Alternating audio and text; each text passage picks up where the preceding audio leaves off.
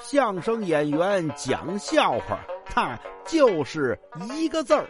你说说，逗你玩儿。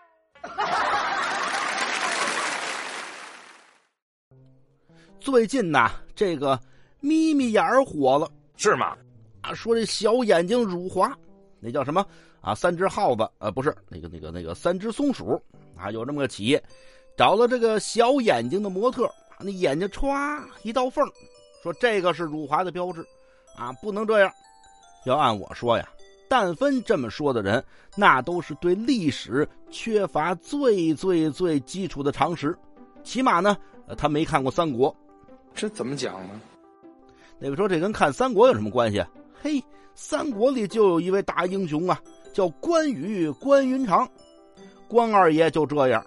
关公的眼睛啊，《三国演义》里写了，您听评书也有这个：卧蚕眉，丹凤眼，面如重枣，唇若涂脂。您看，丹凤眼就这么一条。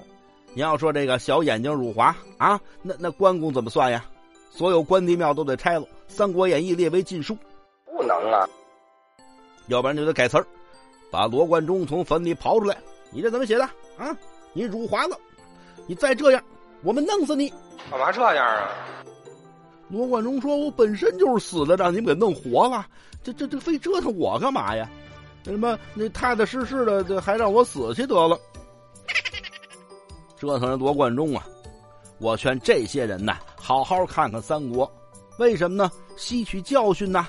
《三国演义》里边曾经有一个人，两军队员跟关公说：“你眼睛为什么这么小？你这是辱华。”后来呢？关公看他一眼，那我要眼睛大了就不辱华了吗？对呀，大眼睛就不辱华。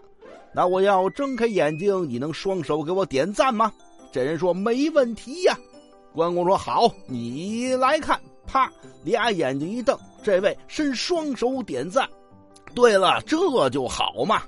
可他忘了，俩手一伸，手里的刀可掉了。